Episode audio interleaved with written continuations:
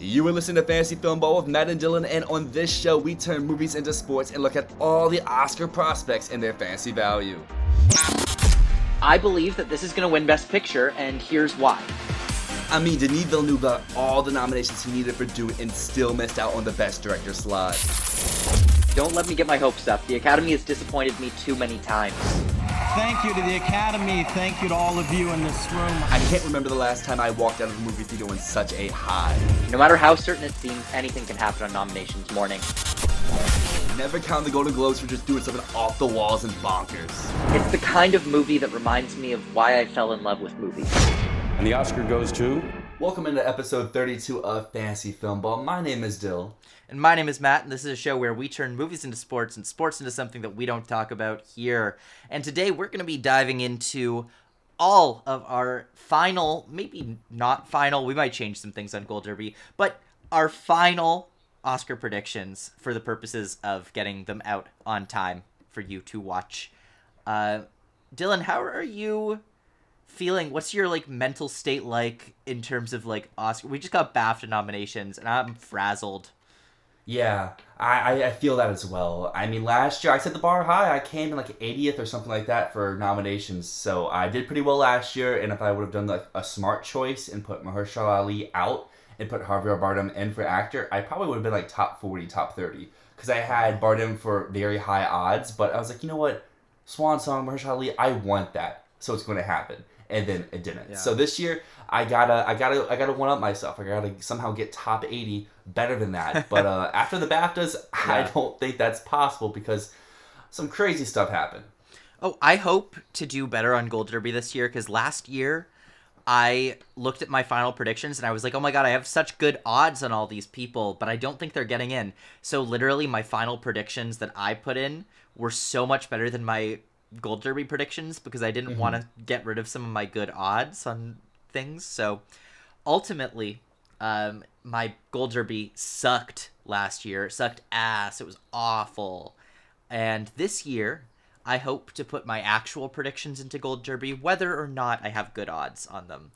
So we're just going to stick with that. And I'm going to do well on Gold Derby this year. I'm manifesting it.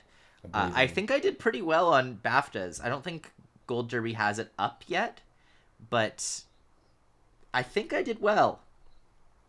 Well, we will see that here coming up shortly, but looking ahead, not just this Oscars, but into the future, our question of the week is they announced the Michael Jackson biopic, something that we talked about way back in this show, back when we did our Elvis review. But yeah. For me, if you told me, oh, they're going to do an MJ biopic, who would you want to direct? My first pick would not be Antoine Fuqua and the writers of Emancipation. That is a interesting pair to come do this, but I will go in with optimism. Robert Richardson is the cinematographer, and I guess one thing I would suggest to maybe make this a little smoother and maybe less controversial, they shot Emancipation nearly black and white. Let's do this movie like that too. That way, that'd actually be really cool. It would be really cool if they did that because. If they kind of emulated some of the style of his early music videos, which were so revolutionary, that'd be really cool. I'd be very happy with that. Fuqua was more of an action director. I don't know how that will translate over into a biopic, but the one thing I am confident of, Denzel Washington is playing his dad. That's my bold take for this movie well ahead of time. Denzel's playing his dad, and Denzel is going to get an Oscar nomination. We will see. I wouldn't have thought about that, but that actually makes a lot of sense. That does make a lot of sense to me. Also, okay, so I just looked at BAFTAs. The rankings are out. I did horribly in the rankings, but I got 75%. So, I guess a lot of people did really well here, but not one of those people was me. Probably not me. Yeah, I got 74%, but I'm ranked 1,678 out of 2,643. I'm I'm in the bottom half, and I got 75%. Yeah, I don't even want to go look at mine, because I historically do not do well BAFTA. I'm really good at nominations for various places, like Globes, I usually do pretty well, Oscars, I usually do pretty well, but then when it comes turns for, the BAFTAs and SAG, I very much struggle with those two. Right. Yeah, I'm not too happy about that. Okay, I'll talk MJ biopic, too. I think Fuqua one day will get a Best Picture nomination. Why not for this? Why not? He's got Robert Richardson on. It just depends on what actor he ends up going with for MJ. But overall, I think we know what 2024 Clayton Davis's Best Picture prediction is going to be. We know already. Director, we actor, know screenplay. He's going to predict the MJ sweep. Will it come true? Maybe. Maybe not. Who knows? But he's going to predict it.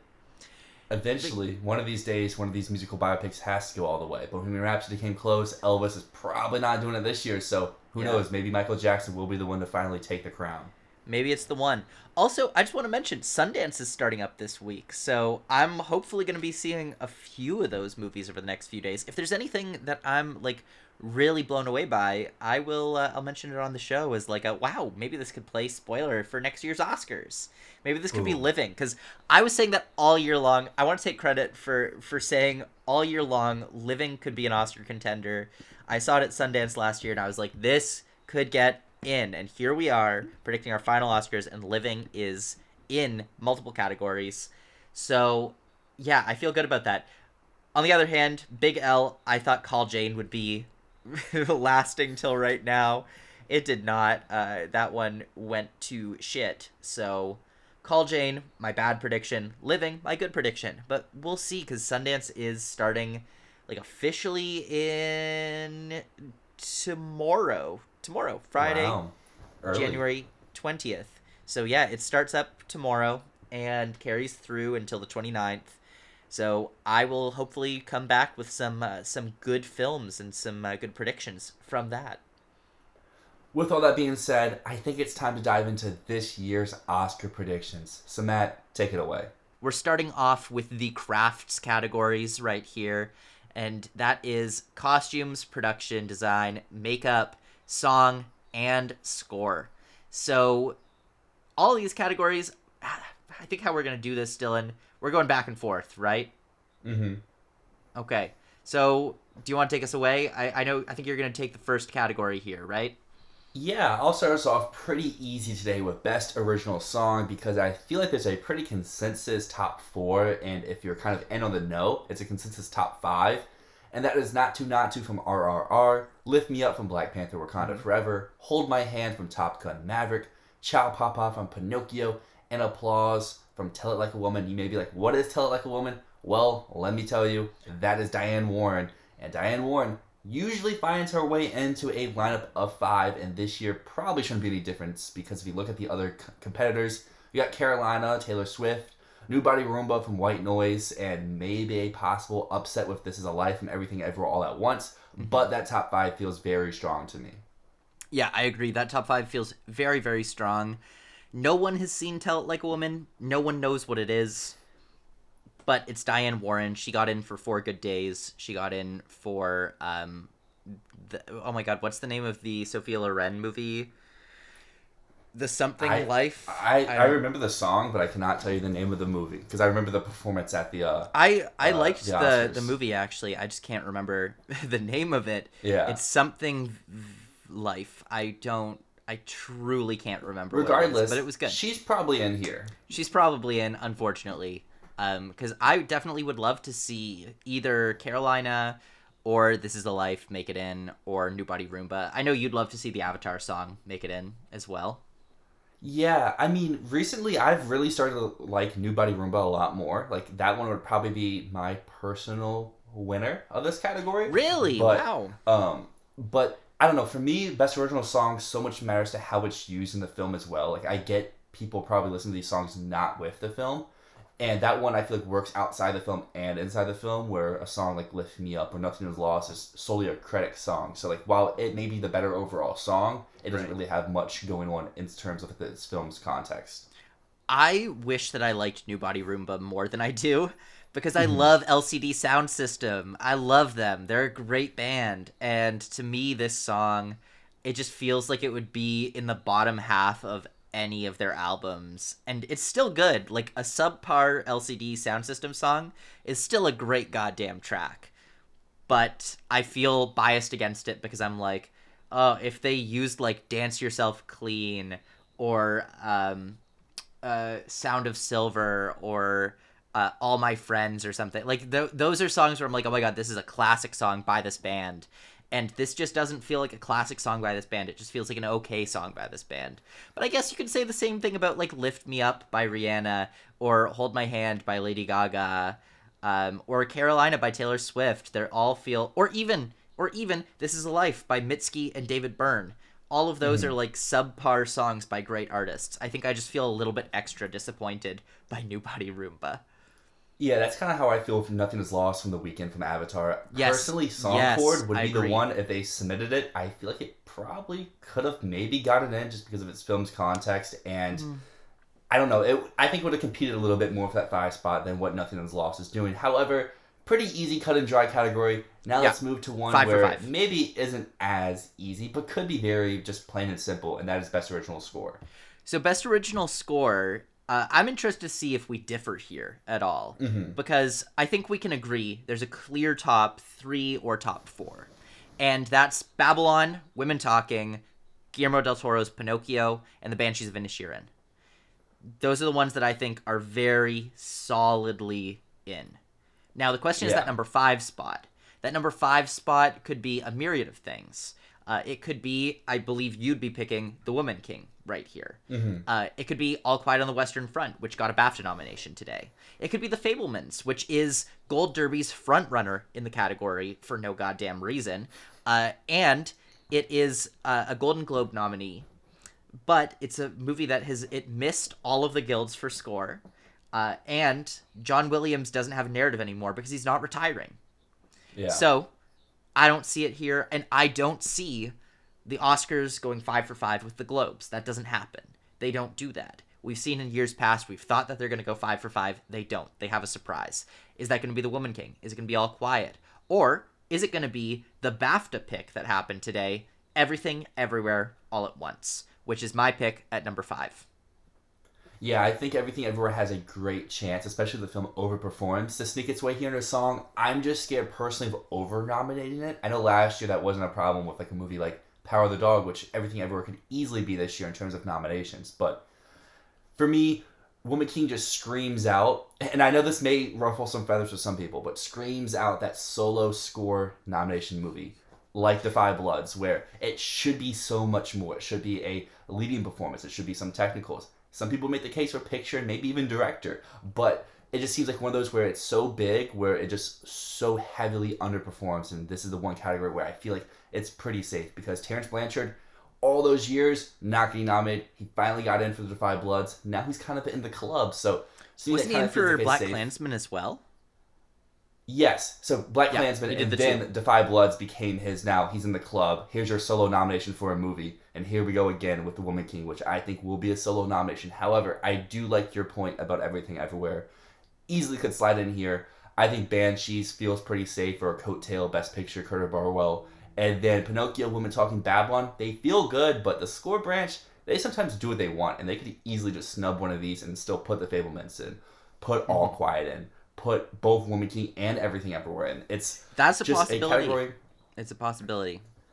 It's a category that feels so kind of good, but at the same time, too good. And then that's where, at least for me, I'm picking something a little bit outside the box with Woman King to get in, compared to a more conventional like Fablemans, as you mentioned, #1 in Gold Derby, which I think is more just people who haven't really updated their picks in a few months. Yeah, so I'm going to make a prediction of what the surprise snub could be here. And I think that the surprise snub... on nominations morning might be Pinocchio, because we've seen in the past 2 years, Desplat is up for a nomination, and then he's like, he gets every nomination going towards, and then he misses the Oscar. So I don't know if they have something against Desplat right now, or if they're just tired of his style, but it is very possible that we hit nominations morning and Guillermo del Toro's Pinocchio is not here. That said, there's no point in predicting that because it has shown no indication of doing that. But there was also no point in predicting that The French Dispatch wouldn't be here last year. So, I don't know. I will say, for those last 2 years of Desplat missing, had been years where his movie was very much struggling and on the downward trajectory, where Pinocchio seems pretty solid and for animation to win. And then with that, it's coattailing here with a score and song nomination as well. So to me, it feels like it's pretty good. But as you mentioned, we had 2 straight years where this happened. Why not make it 3? Absolutely. So I think it's possible, but I don't think that it's something to predict. So I'm not going to predict it. I'm just going to stick with my guns here, and I'm going to say that it stays in, and we also round out the 5 with Banshees, Everything Everywhere. So, Dylan, let's take it to the next category, production design. This is one where we both got burned a little bit at the Critics' Choice Awards. How have your predictions changed since then? So I had that movie that we did not pick at Critics' Choice as my number 1 all year, and I switched it like 2 weeks ago. I had Babylon as my number 1, and then I switched it over to Way of Water. And then Babylon won at CCA, so I was like, okay, Babylon, now it's back to my number 1. It makes sense. This is Mank. This is that movie that's just featuring old Hollywood, big buildings, Once Upon a Time in Hollywood scenery. As well. And it's just too big to fail. I know that we've said that about Babylon in other categories, but here, it's too big to fail. Yeah. And the rest of this category, however, is going to be something I'm going to be tinkering with all the way up until Tuesday. So people out there who would like to see a more updated prediction, join our Discord. Links in the description. We respond, we talk, we have fun. There's a lot of people in there, and we all give our Oscar predictions and stuff, and it's fun, engaging environment, because I'm definitely going to change this. But at the moment, I have Avatar The Way of Water at 2, Elvis at 3, yep. All Quiet on the Western Front sneaking in at number 4. This correlates with some stuff that we will get into later on. And my 5 slot, I'm really up in the air because I think it could be Everything Everywhere. I think it could be Wakanda Forever. But at this very moment, I think I'm leaning Fablemans. I don't like that, but I just feel like Fablemans can't underperform everywhere. It's still going to have to get in some places, and I feel better about it getting in here than I do in costumes or in score. Yeah, I would also feel good about that too. But here's the thing. I mean, Black Panther, would you believe that Black Panther is the goddamn front runner on Gold Derby in this category? Because it doesn't make any sense. It makes no sense to me. None at all. That said, I do think Black Panther is getting in here, unfortunately, because while the first film was such an outstanding achievement in production design in building the world of Wakanda, it feels like the majority of Wakanda Forever takes place in, like, concrete rooms. Mm-hmm. It really is such a shame because the first film was so vibrant in its production design, and this one just looks like it's just so gray. I don't see the appeal of the production design here. But that said, it has gotten in basically everywhere except for BAFTA for production design. So personally, I'd have to swap out All Quiet for Black Panther, and I'd keep the rest of yours. Babylon, Avatar, Elvis, and Fablemans, and I'd just wrap that up with Black Panther Wakanda Forever. But yeah, All Quiet is totally the next one. I definitely see that angle. I just was looking at my overall nominations. Like, All Quiet has to get some other stuff to support a possible Best Picture nomination, and this is a category where I was like, I felt pretty good. Like, this could be a place where it could show up, because I felt weird, because originally I had, I think, 3 total categories. I think I had visual effects, international, and picture. I was like, it needs more. So then this is another one where I added it in to hopefully boost that campaign for it to be that 10th or 9th slot in Best Picture. Here's the other thing, though. Like, maybe BAFTA is just making us drastically overhype All Quiet. Like, they're the branch over between the BAFTA voting base and the Academy voting base is not that big. So it's really possible we're all just going to be overreacting the hell out of this, and then All Quiet turns up to do a complete goose egg and makes it into, like, 1 or 2 categories. I mean, that's where I was yesterday. I had it in 2 categories. I had it in visual effects as my 5 slot, and I had an international feature. And then today I added into some more after the BAFTA performance, because I fully thought it would be House of Gucci. It would be one of those movies that shows up everywhere and then gets, like, nothing. But it made essentially every category at BAFTA. And I know the overlap isn't that much, but that just speaks that there is passion for this movie. And I feel like it's going to carry over to some categories. And for me, at least, production design feels like it's one, but as I mentioned before, the top 3 I feel kind of good about, but 4, 5, and 6, and even the case for Everything Everywhere could sneak into with an overperformance. Yeah, those 4 movies are fighting for 2 spots, and it's just take your pick here of which one. I guess with All Quiet, like, where was that passion at the guilds? Those are Academy members. Where was that passion at the guilds? Yeah, and what I think we could have seen before is that we could have seen the BAFTA overperformance, and if Oscar voting was still open, we could have seen a reaction to that. But Oscar voting's closed, so I don't know how much this is going to affect it. We're relying fully on voters feeling the exact same way. Yeah. And that's why I think that All Quiet can squeak into Best Picture, but I don't think it's like... Some people are saying, like, oh, it's like 5th or 6th place. I don't think... It's number 9, if anything. Yeah, it's between 9 and 11. It's one of those. It's like 3-4 movies fighting for those last two spots. Yeah, and that's why I don't want to overreact and put All Quiet in too many places, because we haven't seen that passion anywhere else except BAFTA. BAFTA's the only place that we've seen the passion. But goddamn, did it have passion at BAFTA. Speaking of a category that has a lot of passion, that brings us to costume design, because this is a category where a lot of people are very passionate about something not winning, but I know you and I both believe that thing is winning. Yes, so currently, I think this is one of the hardest categories. It's such a toss-up between Elvis and Black Panther Wakanda Forever. Black Panther won the Critics' Choice Award, and it could win the Oscar, but ultimately, I kind of feel like it's going to be Elvis. I go back and forth, though. I think, like, the other day I said that Black Panther was going to win the Oscar, and now I don't know. I'm so torn. But after that, we've got Babylon in number 3, and I think that's where our correlation between the two of us is probably going to, like, stop. Because at number 4, I've got Mrs. Harris Goes to Paris. This one... You didn't like this film, Dill. We haven't talked about this. I loved this movie. I just watched it last week. I thought it was wonderful. It's Paddington with an old British woman.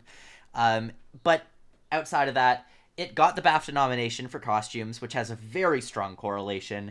It got the Costume Designers Guild nomination. Those two things right there, that is a very, very strong package to get this Oscar nomination here. Mm-hmm. Then my number 5 slot, I am so torn. I'm torn between two films, and those films are Glass Onion, which got the Critics' Choice nomination, and it got a Costume Designers Guild nomination. Same thing can be said for Everything Everywhere All At Once, which got both of those. But here's why I lean Glass Onion right now over Everything Everywhere All At Once. The thing with Everything Everywhere All At Once is that it's really charming in how it does stuff, but it's not refined. And we've seen in other categories, in the VFX category, in the makeup category, we've seen these branches react negatively to Everything Everywhere All at Once and not shortlist them, because while it's very charming, while it's very, it's very indie, it feels very fun, it's different, it's unique, technically it's not that impressive. And I think the same can be said for Everything Everywhere All at Once in costumes, is that it is really fun, but it's just random costumes. It's just random clothes. Jobu Tupaki is, I think, some of my favorite costume design of the year, but is a costume designer going to think the same thing? And I don't know about that. I don't know about that at all. But and that's why I have Glass Onion over it, because I've seen costume designers raving about the costumes in this film, and it feels... more like a nominee. If we're getting one contemporary nominee, it feels like that would be the one. So that's why I've got Glass Onion as my number 5. But I believe you have a different number 5. Do you have Mrs. Harris first before? Yeah, Mrs. Harris was my number 3. Okay, cool. It's been my number 3 for a while, even though I didn't really love the film overall. Its costume work is very good. Plus, it's a branch favorite of Ginny Davis, who, I mean, we saw last year of Cruella. If she's here, she's competing. Regardless of the film's quality or merits, even I see that as someone who would give Emma Stone the Best Actress Award last year for Cruella. So I think that this movie's very solidly in. I feel like once this movie came out and people saw it, they should have had it in their top 5. The only thing would be like visibility, but we've clearly seen visibility is not an issue with this film. So I would have that firmly at 3. Babylon I have at 4, and I would say it's a little shaky because while people love Babylon, people who hate it, and some of the people who hate this movie point to the costumes. They say they're historically inaccurate, they're a mess, they don't really fit the tone, the themes. So I do have it in as my 4, but I could see it missing. Between Glass Onion and Everything Everywhere, I would lean Everything Everywhere just because it has a fantasy aspect to it, which can help it break that contemporary mold, because we know this branch is not like contemporary costumes, which I feel like very much hurts Glass Onion, but who knows, maybe Glass Onion overperforms bigger than Knives Out. It gets more than just screenplay. It could get costumes. Maybe it pops in production design. Maybe it pops up in some other places. At the moment, I don't see that happening, and I do see a overperformance for Everything Everywhere. I know I just said, hey, it's not getting in song or score, but costume design is a place where I think the overperformance will help, and it will edge its way in here. But I wouldn't be surprised to throw out just two other movies real quick. I know these don't really have the stats to back them up, but The Fablemans, Blonde, I wouldn't be surprised if one of them gets in the 5 slot and Babylon ends up does missing. I could see Blonde happening, but with The Fablemans at this point, all it has is the name Mark Bridges. Mm-hmm. That's all it has, because at this point, it has missed the it missed Costume Designers Guild, it missed BAFTA, it missed the well, it missed the BAFTA long list, it missed Critics' Choice. Everywhere Fablemans has missed. Because yeah, my case for Fablemans is solely for Bridges, just because he is a name, and we've seen in the past that has carried over. We can bring up Joker. I know Joker was a very definitive one costume, but still another movie where you wouldn't look at it and be like, okay, yeah, costume design. But it still managed to get its way in. And if Fablemans does play very well to the Academy, I could see this being a coattail type nomination. Like I said, I'm not predicting it, but if Babylon does miss, Fablemans or Blonde would be the movie who I would say would replace it over a Glass Onion. Blonde hasn't gotten a single costume design nomination. It missed the Costume Designers Guild. Do you want to know what made it over Fablemans and Blonde? No. In the period category, do you want to know what made it? Don't Worry, Darling made it over them. Yeah. Oh, yeah. So in the period category, which is technically the one that usually goes the closest to, they went I think they did all of Elvis, Babylon, Mrs. Harris, and then they did Don't Worry, Darling, and The Woman King. They did The Woman King. Woman King makes sense, but like I said before, I see Woman King very much underperforming, so I can't put it in here to keep that narrative, but I would love for that nomination. I think it has very good costumes. Yeah, I would love for it too. I don't see it happening because that's the only nomination it's gotten in costumes. Mm-hmm. But it did get BAFTA long-listed. I don't see it happening. So that's why I'm going to maintain, I'm going to stick to Glass Onion or Everything Everywhere is my number 5. I'm going to say Glass Onion still. Cool. That brings us to makeup now. Okay, wait. One last thing. What do you think about my theory of costume designers reacting the same way that makeup and VFX did to Everything Everywhere? I think it's totally possible. Yeah. But let's go to makeup. Like I said, the Glass Onion thing being completely contemporary, while Everything Ever has some fantasy aspects, that's where the edge is for me. But I would not be surprised if Glass Onion does show up. But for makeup, it's true. Let's go. This is a category. 3 locks, Gold Derby, whatever you're doing, however you're predicting, lock these in. Elvis, Whale, Batman, and honestly, 2 of these could be winning competitive with Elvis and the Whale. Batman in another year maybe could win, but this year Whale and Elvis have Best Actor contenders, so Batman can't really win. That brings us to our 4 and 5 slots, which to me, this is a shortlist category, so we only have 10 films. Mm-hmm. And to me, I kind of could see an angle for every other film getting into one of these last 2, maybe outside of Crimes of the Future. Emancipation has a very small, but if you look at the makeup work, it's so well done. Still, the movie's just, I think, not noticeable enough. You can make the case like, oh, well, Blonde's not like, Amsterdam's not like. People at least saw that. I don't think people saw Emancipation. So, at the moment, I have Babylon at 8. I just don't think this is a category where it gets in because it's going to, as we've seen, its Best Picture chances at the beginning of the year, people were like, oh, it's 1, 2, 3. Then it dropped to like 5, 6. Now it's like 9, 10, 11. And this is a category where it will lose on that path. I have Wakanda Forever missing as well at my number 7. Then that brings me to Blonde, Amsterdam, and All Quiet on the Western Front. Before today, I had Blonde and Amsterdam in. But after the BAFTA performance and me just needing some other categories for All Quiet to get for a Best Picture nomination, this is another category I could see it getting in. I personally think the Amsterdam makeup is something I've been championing all year long. Say what you want about the movie. The makeup works very, very, very impressive. So I think I may switch it right here. And I think I'm going to go Amsterdam and Blonde to do something a little bit different from most people out there. But as I mentioned before, keep up to date with us because this is one I can easily see me switching in another day or 2 and like, okay, All Quiet's back in, and then maybe I take out Blonde, maybe I take out Amsterdam, but between those 3, 2 of them are getting in. Yes. I agree. I'm glad that you put Amsterdam in because I've got Amsterdam in mine. The makeup in that is just absolutely amazing. And always we see one really weird nomination, and Amsterdam makes sense for that. You can't just put in, like, the popular ones in every single category, because naturally there's going to be someone that goes rogue, and makeup usually goes rogue. So yes, I believe Amsterdam's in. I think it's in over Blonde here, because I just the photorealism, though, she looks like Marilyn so often, and I think that will sell. If they're going for one really critically divisive movie, I don't think it's going to be Blonde. I think it's going to be Amsterdam. Technically, this category has four critically divisive movies. Yeah. Amsterdam and Blonde are both in, because then you add in Elvis and The Whale. Yeah. But I mean, like, hated movies. Movies that people are like, wow, this is the worst fucking thing I've seen all year.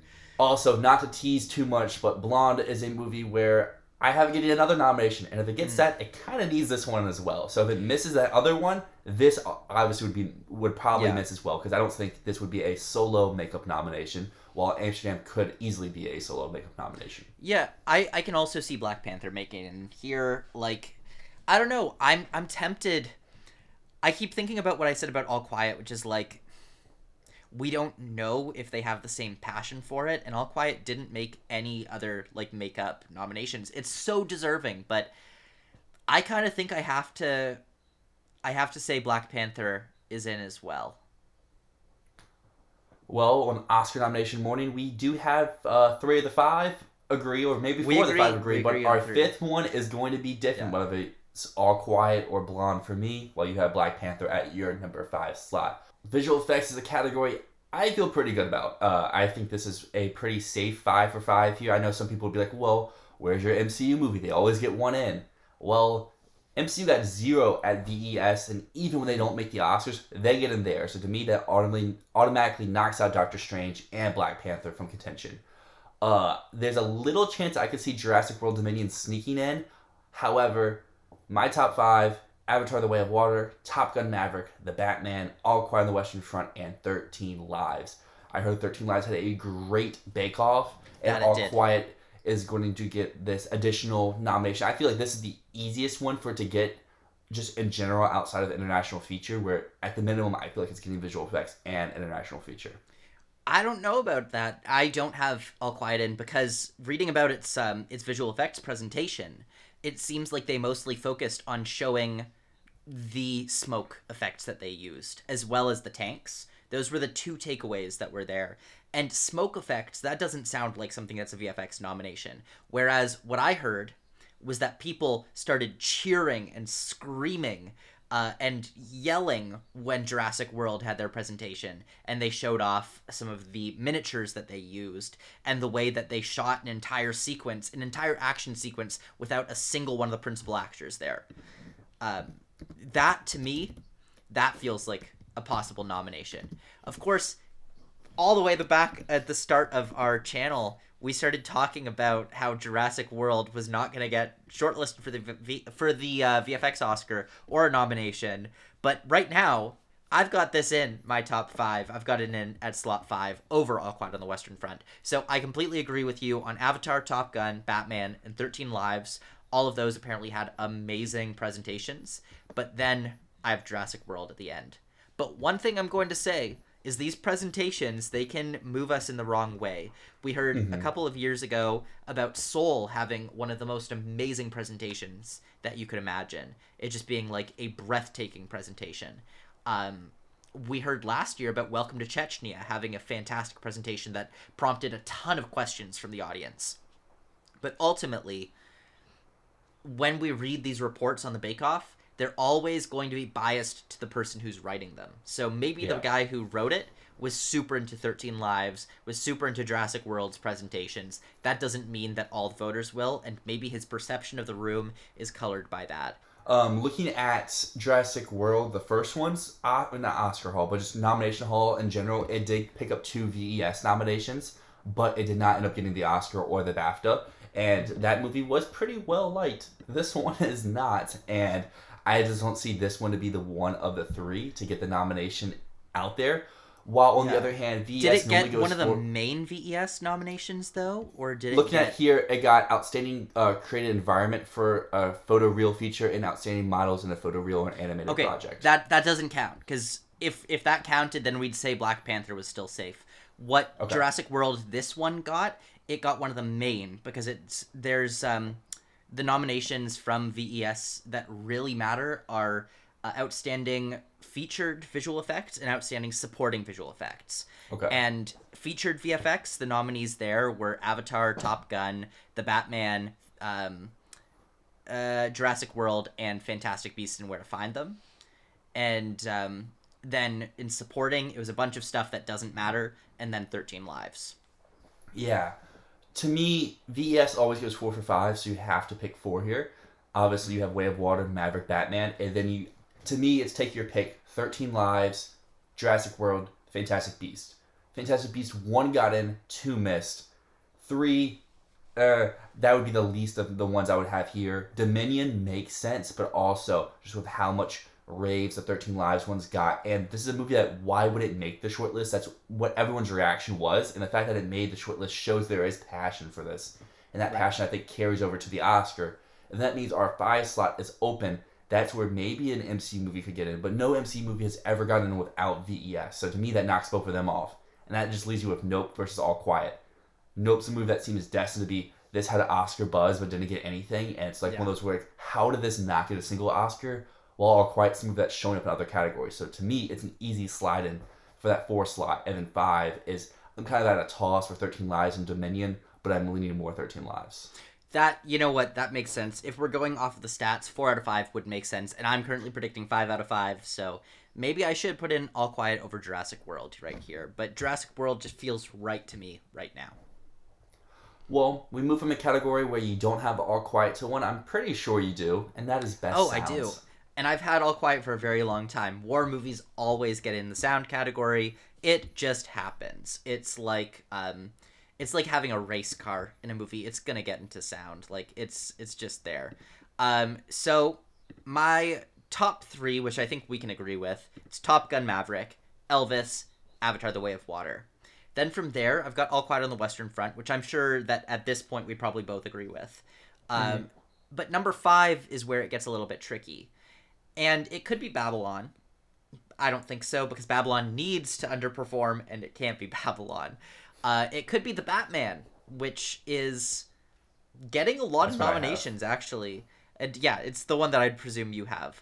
But if Everything Everywhere All At Once is number 1 or 2 for editing, it needs to be in for sound. And that's why I've got Everything Everywhere All At Once at my number 5 slot right here.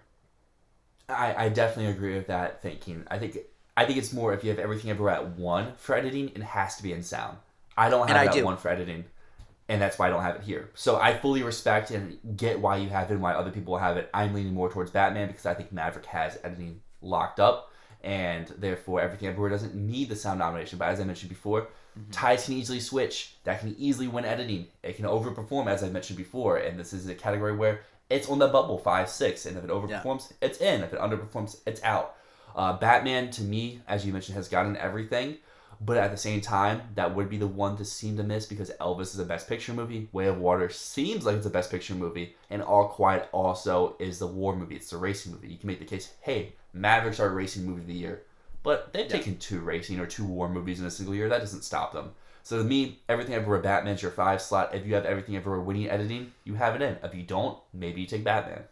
Yep. Yeah. And that's where we're at, right? So we're just going to see right here and, you know, with how this is going to go. If Everything Everywhere doesn't get into sound, I can't predict it to win editing anymore. So, well, I'm just going to hope and pray that we can see it in here. But well, let's take it off to the next category because we got cinematography, and I know that you're hoping and praying for something that seems like it's coming true.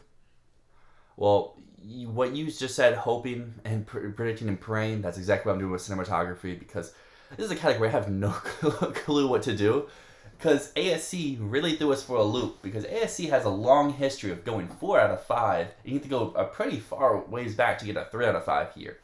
And ASC nominated Maverick, Elvis, Batman, Empire of Light, and Bardo. So if you take at the minimum 3 out of 5, that's Maverick, Elvis, and Batman, because they also showed up at the British Cinematographers Society. You know what else also showed up there? Empire of Light. So to me, that's our 4 out of 5. Empire of Light did not show up at the British one. It showed up at BAFTA, but not BSC. Okay. Yeah. But scratch that. Yeah. I got my 2 British awards confused looking here at my little notes. That's no, that's all good, dude. So Maverick, Elvis, Batman, I think these are 3. Yeah. 4, I still put Empire of Light just because it still got the BAFTA. Roger Deakins has shown before he can get in for movies that get nothing else, and pains me because I think this is one of his worst looking movies in a long time, but that's neither here nor there. Our 5 slot, though, there's 2 movies I would really like here. One would be a big stat breaker. The other one hasn't really gotten anything so far, or I guess technically they both haven't really gotten anything. Just one has ASC and one doesn't. So I'm going to go with the one that doesn't have ASC because ASC doesn't make sense to go 5 out of 5. So I'm going The Way of Water at my 5 slot.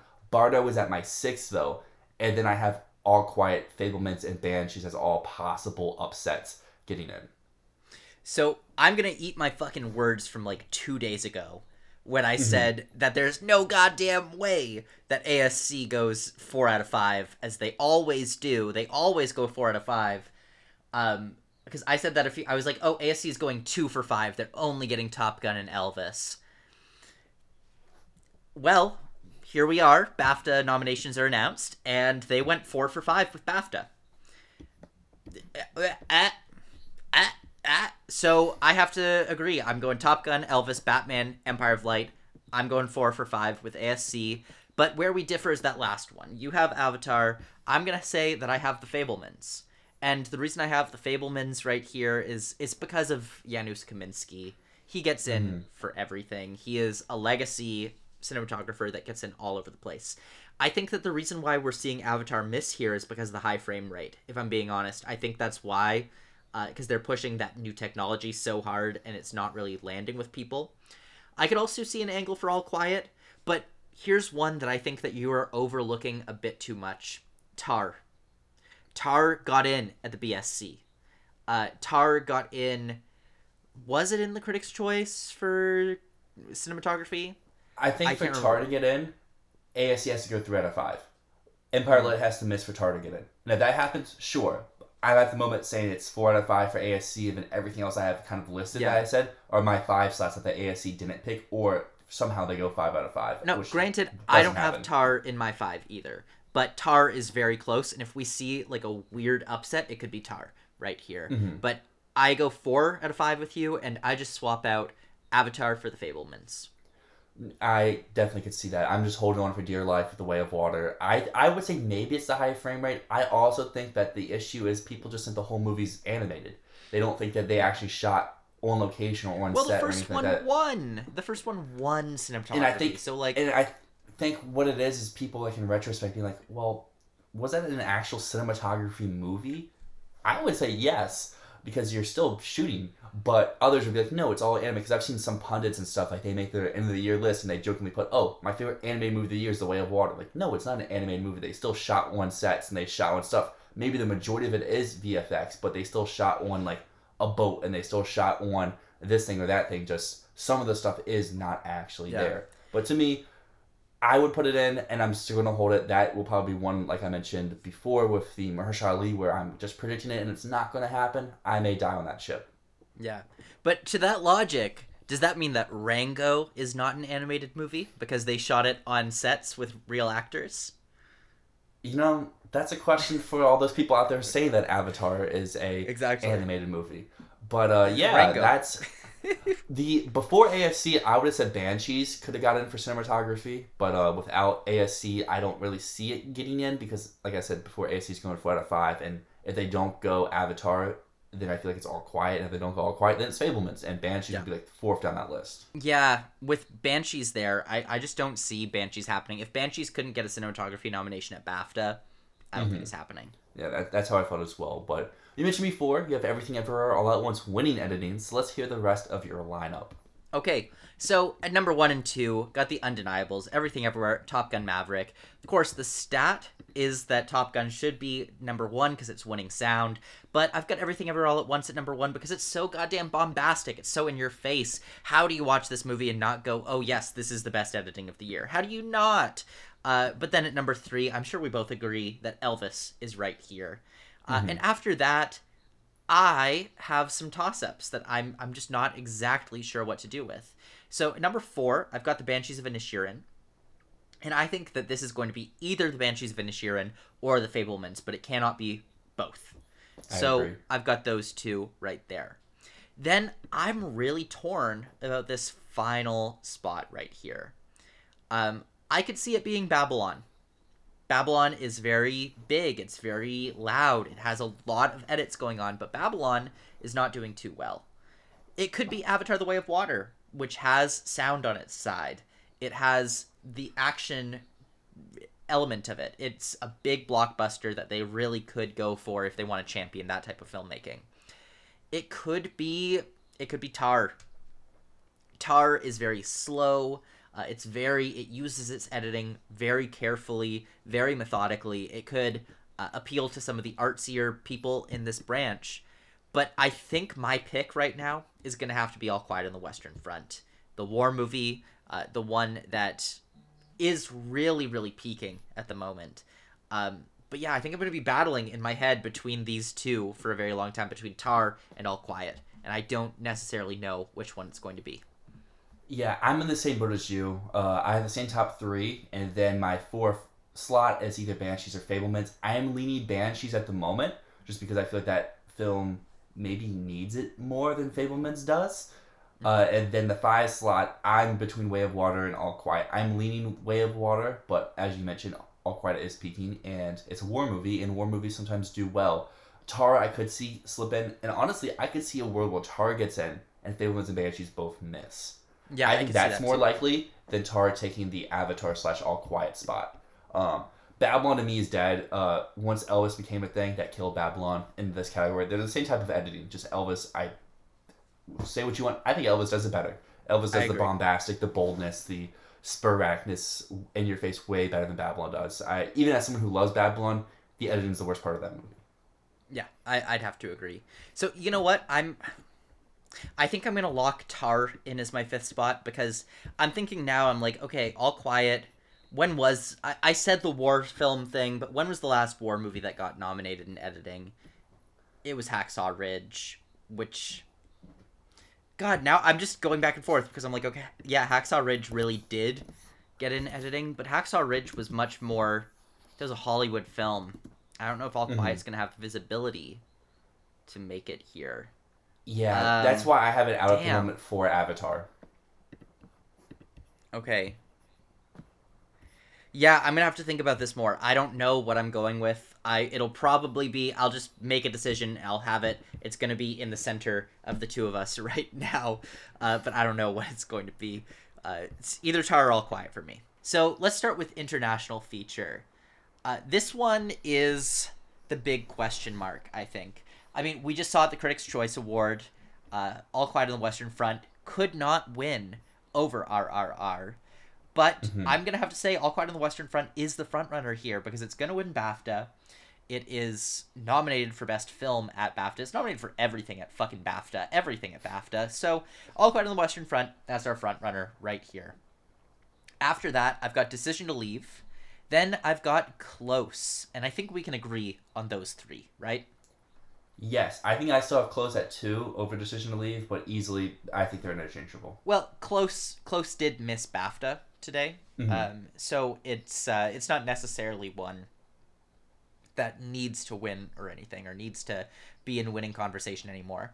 But here's where we're going to differ. I'm going to say right now, neither of us have Argentina 1985 in, which won the Golden Globe, was nominated for the Critics' Choice, was nominated for the BAFTA. It feels like a hero. I don't think it's getting in. I really just I have this feeling in my stomach that Argentina 1985 is going to be the big surprise snub of the day. And I just, I don't see it. So my number four spot, I've got The Quiet Girl from Ireland, which just got the BAFTA nomination. It looks very strong. It has some of the best reviews of the year. And then at number five, I've got Joyland from Pakistan, which has that sort of wave of controversy behind it, which is a very American sensibility of a film, and talks about some things that I think a lot of voters are going to really want to be talking about. So that is my top five. I know you don't have my four and five there, Quiet Girl or Joyland. So what do you got instead? Joyland's a smart pick. Everyone out there, don't listen to me in this category. I'm just being stubborn. I have EO and I have Bardo. These are two movies I want, and these are two movies that I feel like, or Bardo more so than EO, will resonate with the Academy more than other branches. I had Bardo at four, I have EO at five, but Joyland honestly probably should be my number four. And then I think it's between Bardo and EO and Argentina for that last slot. Bardo's just a movie that feels so much like an Oscar pick. They love AGI, and I feel like it would be weird to just not put him in for his most personal movie yet. Like, I get the movie hasn't been the critics' favorite, but it's a technically well-made movie, and I feel like that could be good enough just to slide in. On the other hand, Joyland, as you mentioned, has the controversy. Quiet Girl has the reviews. To me, Quiet Girl seems more like a European, UK type thing. Will that translate? Possibly. I'm leaning on the no side. Argentina has the stats to back it up, but also, as Matt said, it's same distributor, Amazon, and A Hero missed just last year. Kind of feels like the same thing. EO has the critics' love, but also is just a different type of movie. And another one I feel like probably should be our five slot in most any year, but this year's just so weird, is Corsage. Like last year, I think Corsage is in, and honestly, Corsage was probably number three if it came out last year. Maybe number four after Flea, but You saw it this week, though, right? I did. I didn't really like it. Yeah. But it's a movie, and it has a very good Vicky Krieps performance. Which, in another year, maybe this could be a bigger player. Just this year, international's deep. I wouldn't say international strong. Like, it doesn't have as many like big juggernauts, but it's very deep. Like, I think you could say 12 movies that all realistically could get into this category. And some people may look at you funny, but some would be like, okay, I see your angle. And that's kind of how I feel. I think there's a very solid top three. And then after that, it's, I think if you ask 10 people, they'll all give you 10 different answers. Yeah. But that said, Close could miss. That's another thing. Close absolutely is not safe. The only films that I think are safe are All Quiet and Decision to Leave. Those are the only two that I think are actually safe. I would say it's just All Quiet. If anyone says anything differently, it's a fool. If anyone thinks no, you're fine saying that Decision to Leave is not safe. If anyone says Argentina 1985 is safe, that's what I'm saying. That's okay. A fool. That's a fool right there. You're fine. You're being less like lock heavy than I am, because I'm saying there's two locks. You're saying there's one. So maybe I'm the fool, but ultimately, I think we're both not foolish on this one. It's the people who think Argentina 1985 is a lock. It could still get in, but it's not a lock. It's not at all a goddamn lock. I would say to everyone out there, just go with your gut on this category. Pundits will say Argentina, they'll say EO, they'll say Joyland, they'll say Bardo, Corsage. Everyone's just going with their personal pick for that five slot and what they kind of more want to see. And I will just say, for you out there, do what you want. Because honestly, this is a category that could make or break your Gold Derby, but you can pick up points in other categories as well. And this is a category where I think most people are going to be 3 or 4 out of 5. I don't think many people are going to go 5 out of 5. No, aim for 3 out of 5 in international feature. Because if you aim for 3 out of 5 and you don't go for the 5 expected ones, you might get something that's like Joyland has 100 to 1 odds. It's got 100 to 1 odds on Gold Derby at the moment, and to me, that's a great thing. That's like, that looks like something that might be a surprise, even though it shouldn't be a surprise, but if you go with the predicted top 5, you will end up getting screwed over in some way. And that's how I feel going over to Best Animated Feature, because there is a predicted top 5, and to be honest, I think there's 2 safe movies here. I know some people will be like, oh, there's a top 4. There is a top 4, but 3 and 4 I think could miss. I'm not predicting a miss, but I wouldn't be shocked if on Tuesday morning, Marcel and Turning Red don't show up. I would be surprised if they both don't show up, but I wouldn't be shocked if one of them somehow misses. But Pinocchio, lock. Puss in Boots, lock. I had Marcel at 3, Turning Red at 4, and at the 5 slot, I think it's between Wild 'N Wild and Bad Guys. Bad Guys is campaigning harder. Wendell and Wild is the more name recognition. It's stop motion. It's Netflix. It's the bigger movie, not financially, but probably visibility for Academy members. And I'm leaning Wendell and Wild, but as mentioned before, this is a category I'm very up in the air about. And on Monday morning, I could switch to the bad guys because I've heard the bad guys were the first anime movie to send out screeners.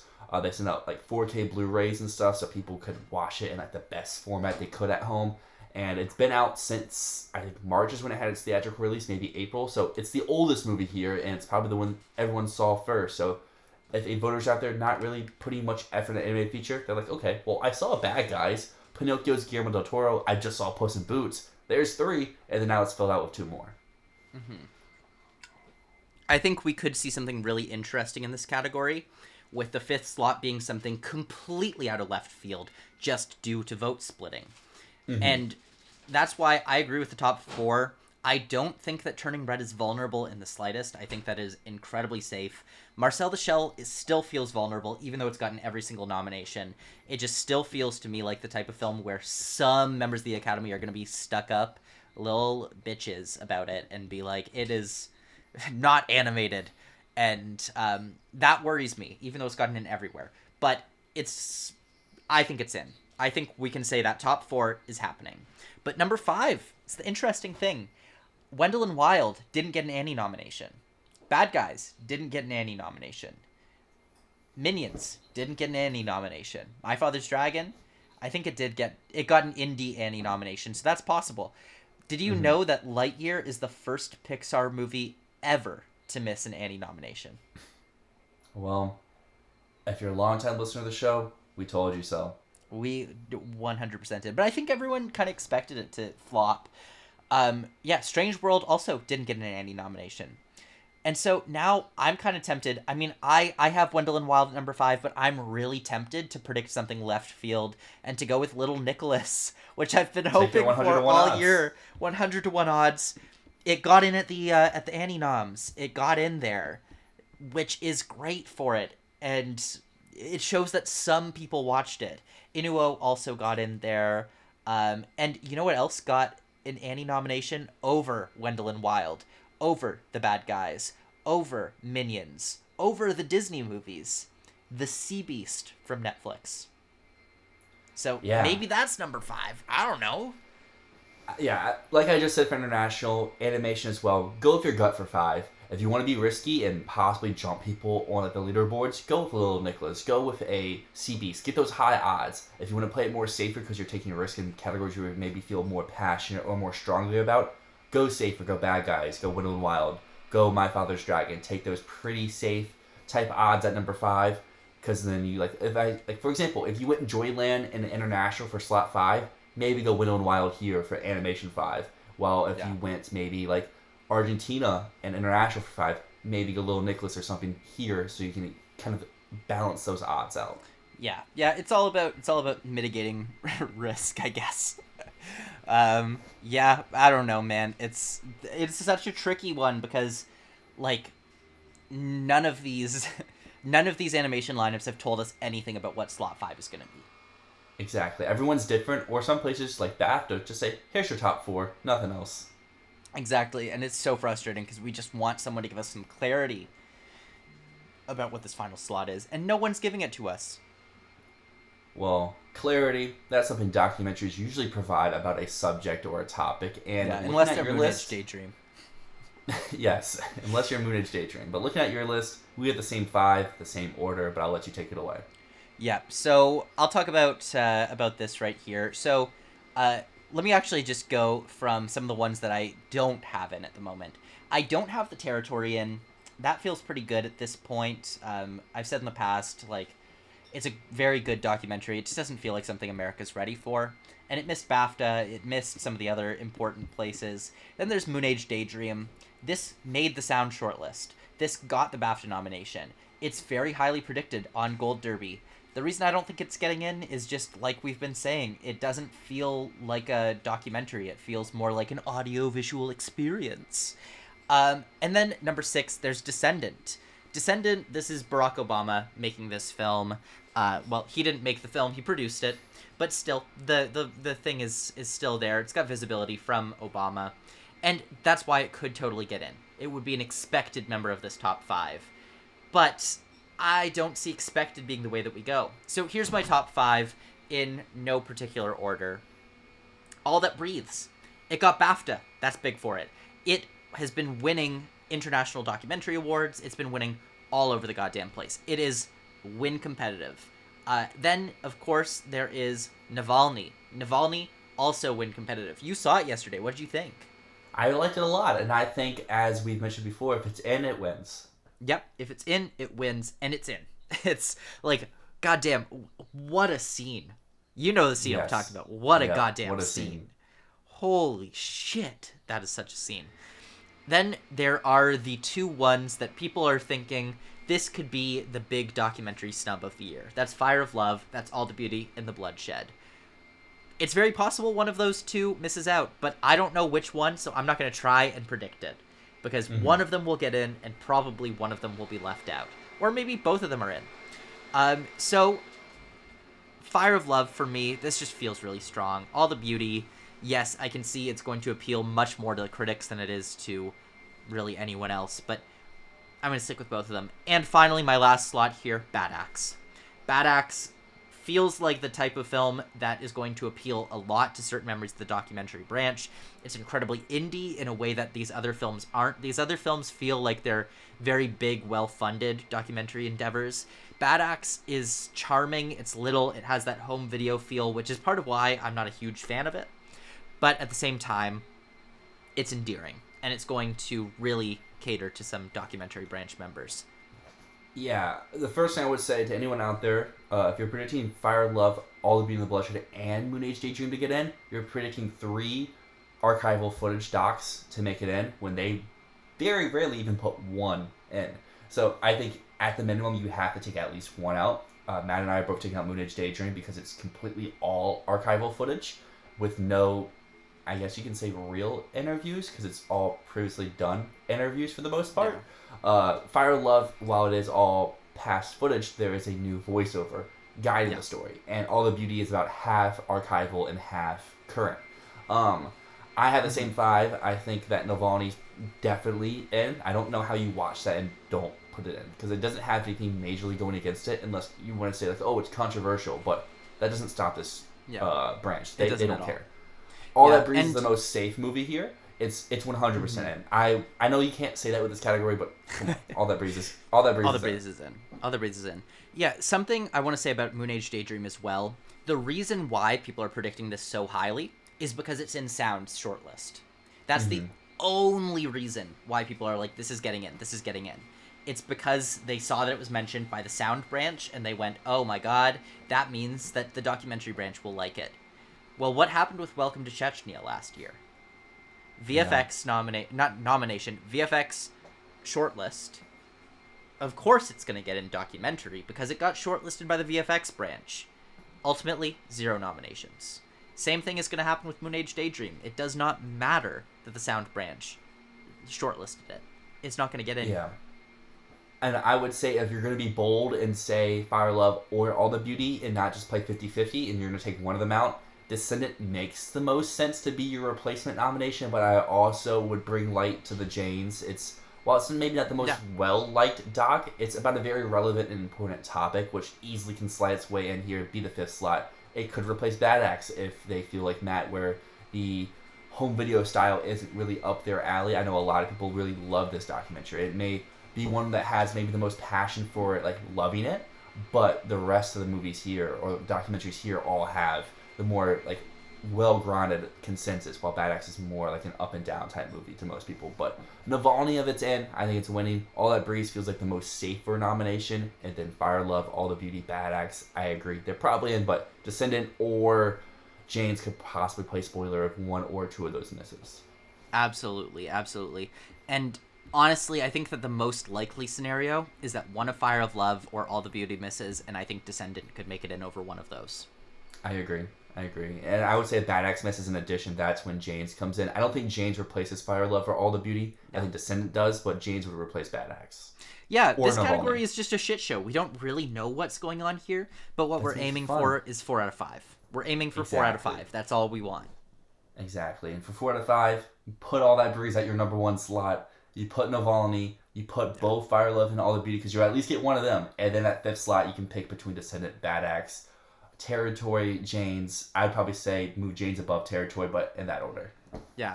And this would be the point, because since we're doing specialized categories, this would be the point where we talk about the shorts. But we already did that. Go check our last few episodes. We talked about all of the shorts categories, gave our predictions. I've seen all the films, so I can tell you what...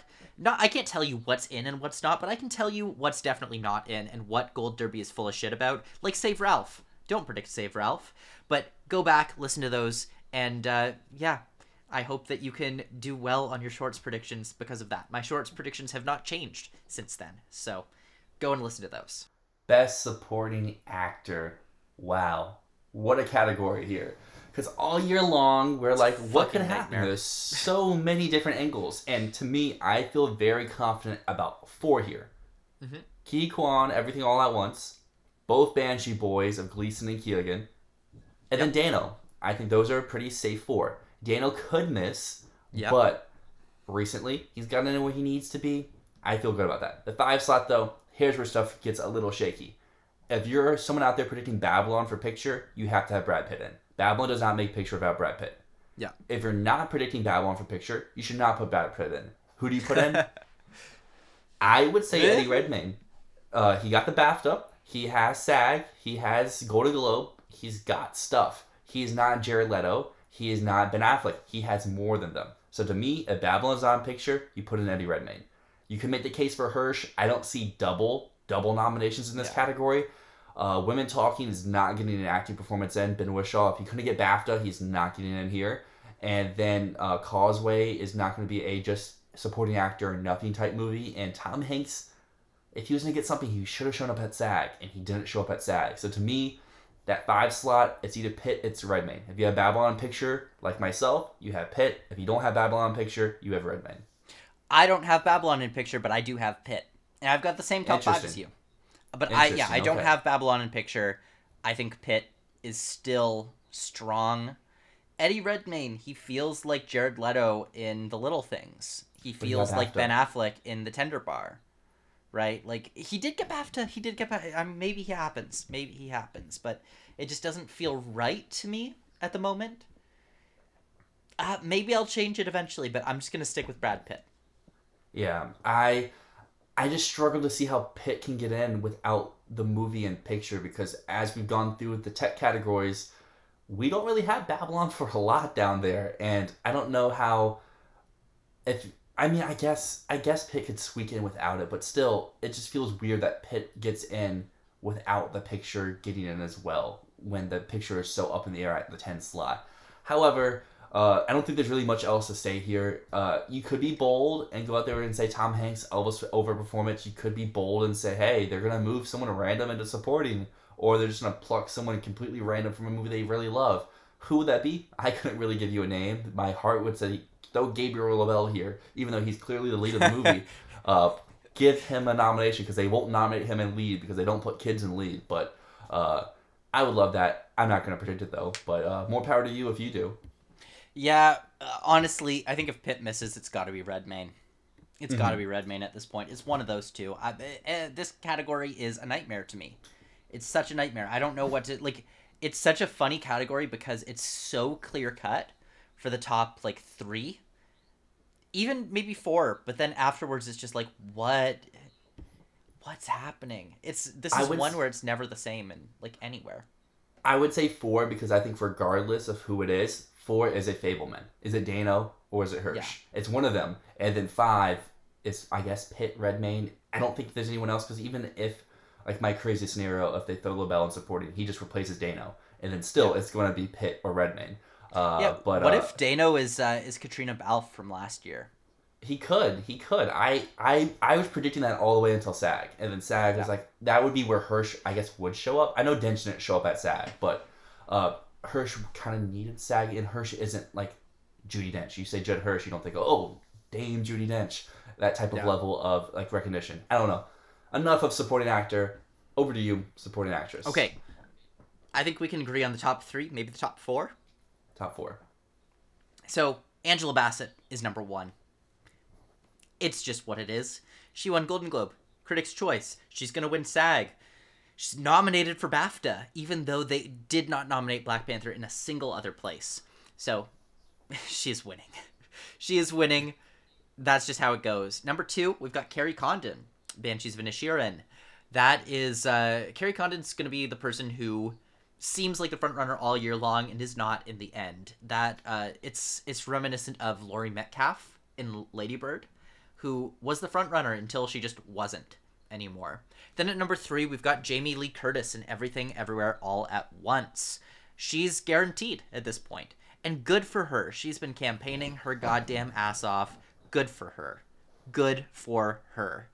Then at number four, Hong Chow, The Whale. She got the BAFTA nomination this morning. She got SAG. That's big. That's big. She had such a resurgence. So Hong Chow, The Whale, and plus, if we're saying that The Whale is doing really well in picture right now and it's surging right at the right moment, then Hong Chow is right goddamn there. Mm-hmm. Number five. This is where it gets a little bit tricky. Stephanie Soo is my current pick. Everything Everywhere All At Once. But when was the last time we saw double nominations? A long time, if ever. When was the last time? But they did it at SAG. They did do it at SAG. It makes sense. And who else is really strong in this category right now? Some people would say Dolly DeLeon. I would say bullshit. Bullshit. Of course she made it in BAFTA. That's just a BAFTA thing to do. Yeah, but she was probably one of the saves from BAFTA. She wasn't top three. So, that says nothing. She made Golden Globes. Yeah, so what? She didn't make SAG. She didn't make SAG. So what? So I say Dolly DeLeon, bullshit. Janelle Monáe? She's flopping all over the place. Yeah, flopping all over the place. They are just not making it, unfortunately. It's just something that is not happening. We could see a possibility of something like Marina de Tavira having a coattail nomination of someone who at the beginning of the season was being predicted. Like Marina de Tavira, she was not a name that no one had ever uttered in the awards race before. She just hadn't gotten any nominations. And that, to me, feels like Nina Haas in Tar. Nina Haas in Tar would be someone who would be like, oh yeah, that makes sense, even though she hasn't gotten any other nominations. But the last possibility that we have to consider here, my number six slot, my alternate that I'm going to give instead of Stephanie Soo, if Stephanie Soo is to miss, my alternate would be Michelle Williams in The Fablemans. There's no point in predicting it. But it could happen. I think the reason why we're going back to this right now is because we're all trying to figure out why the hell she missed out on SAG. We're all like, was it because of vote splitting? And we've heard reports that there's a lot of voters who are putting her in supporting, and we know the Academy is not afraid to do that. They're not afraid to nominate someone where they think they deserve to be. See, I don't think she missed SAG due to vote splitting. She missed SAG because SAG loves Viola Davis, so that's one slot. Yo and Blanchett are locks. Deadwyler is such an actor's performance, and I've been saying it all year. Actors love Ana de Armas. There's your five. Michelle Williams, people who watch that movie, some say they love her, others say she's very much overacting. And if you're an actor and you see someone very much trying effort into overacting, you may not like it. So to me, that's why she missed there. It's, I think, the same reason why maybe Margot Robbie missed, even though I really like Margot Robbie in Babylon. I here for supporting actress, though. I agree with her top four.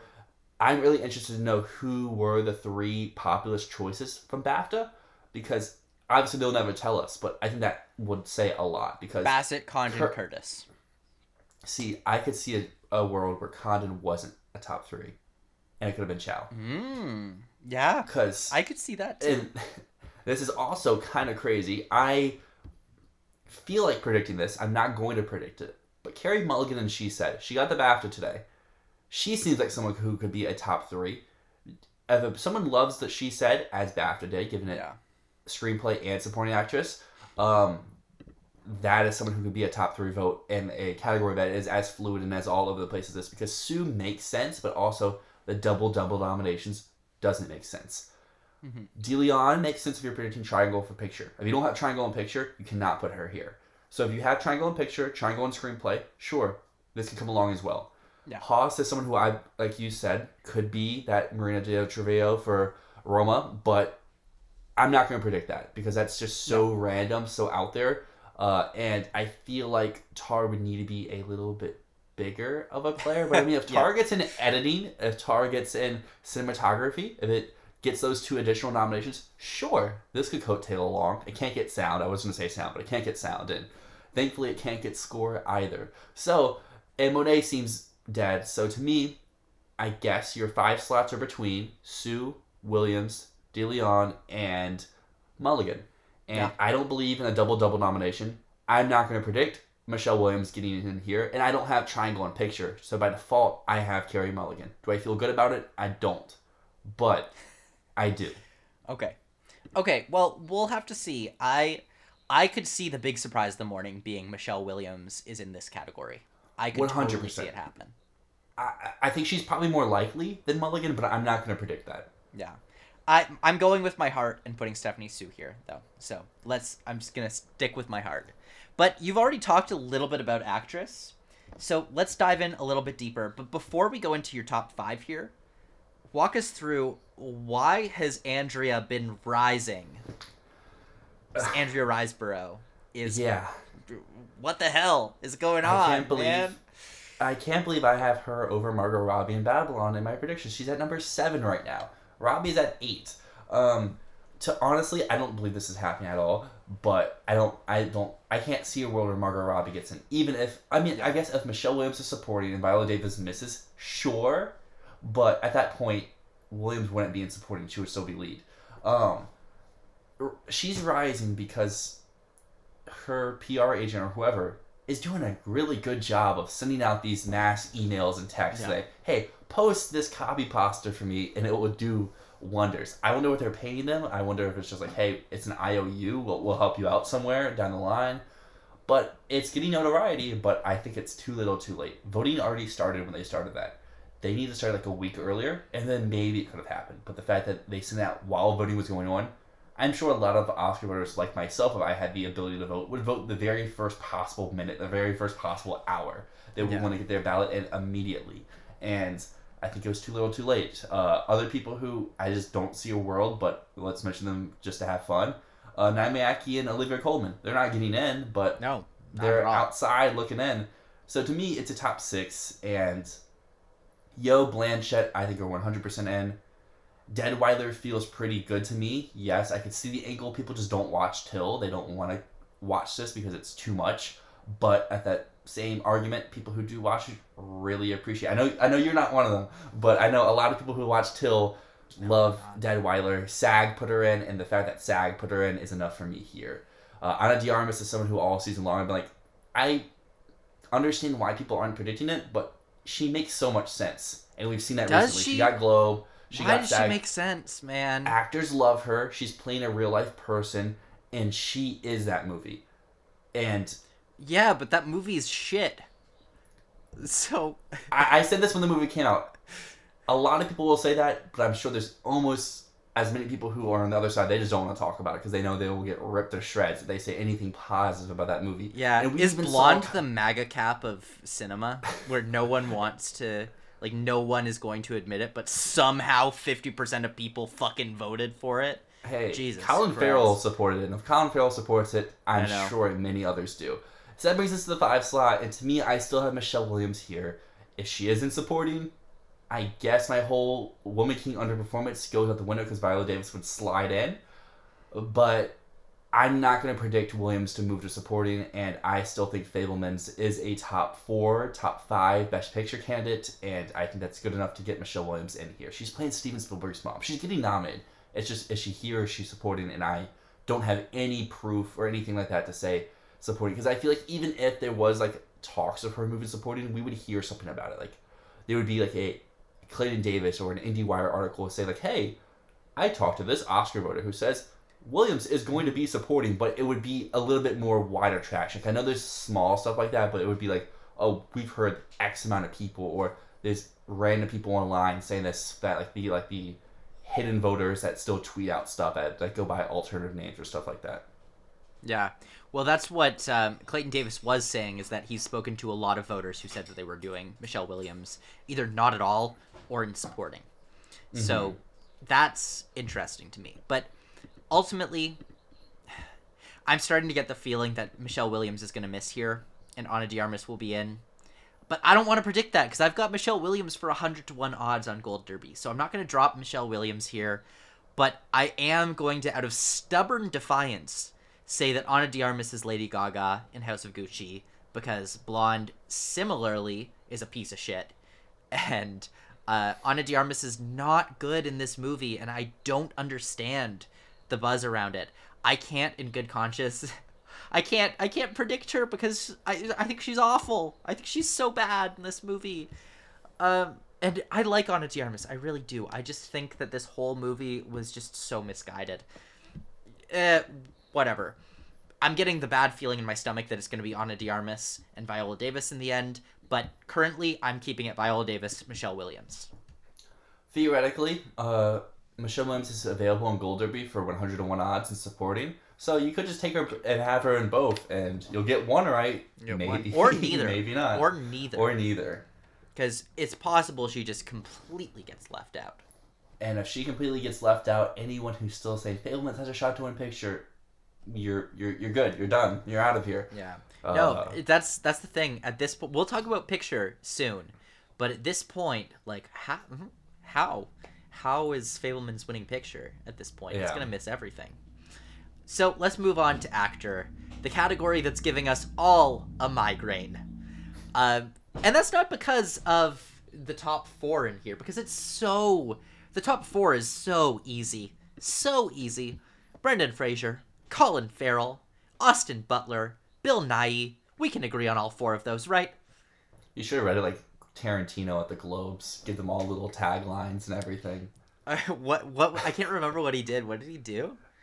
He introduced, all the drama nominations in a very, tagline way, and then said, oh, the blue people from Avatar, or something like that.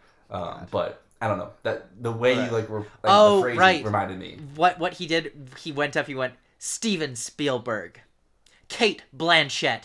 These are the characters, directors, and actors responsible for the films. Yeah, Tom Cruise. These such a guy. But speaking of Tom Cruise, I'm cringy. Yeah, you've got Tom Cruise at number 5, right? I do, because I don't buy Paul Mescal being a solo nomination for Best Actor, and by default, I still have Maverick as a top 3 contender, and I think that he will coattail here with another category that we'll get to in a little bit. I don't see why Paul Mescal would be number 6. Not number 6. I don't see why he'd be number 5. I don't see why he's surging, because it's not like it was a surprise he was making BAFTA. Of course he was making BAFTA. Of course he was making BAFTA. He's a British actor in an acclaimed British film. If anything, After Sun underperformed at BAFTA, right? It missed screenplay. It missed director. It missed picture. It's still got Paul Mescal. That doesn't show passion for him. That shows that he was a goddamn jury pick. So, and it shows how weak that category was. It shows how weak the category is. I don't think he's getting in here, but who else can? There's Tom Cruise, who has missed everywhere. He missed SAG, where he should have got in.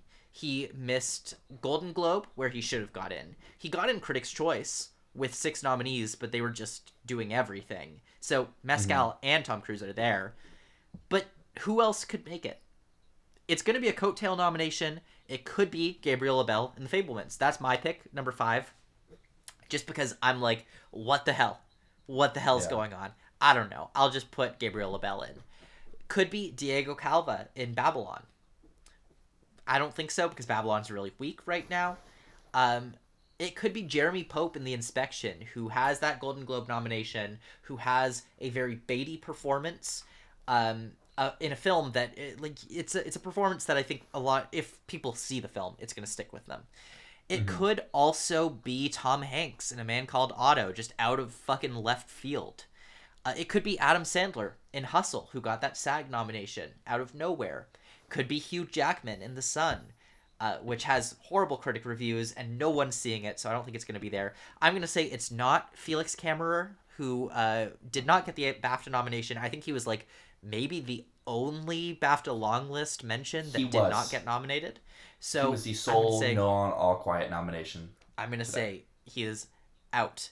And that's why I have to go with my gut. I'm just going to stick with Gabriel Labelle and the Fablemans. But I would say Tom Cruise is next most likely. I don't see Mescal happening here. I just don't. Yeah, I'm in the same boat. After Sun, if it wasn't going to get anything, it was going to be screenplay. And it would be a solo screenplay nomination. The movie's too small. It's A24's third priority. And we've seen the past A24 struggles of two. They're going to get two this year, but not by their own doing, I don't think. I think Everything Everywhere was carried by the critics and stuff doing it, so A24 didn't really have to campaign.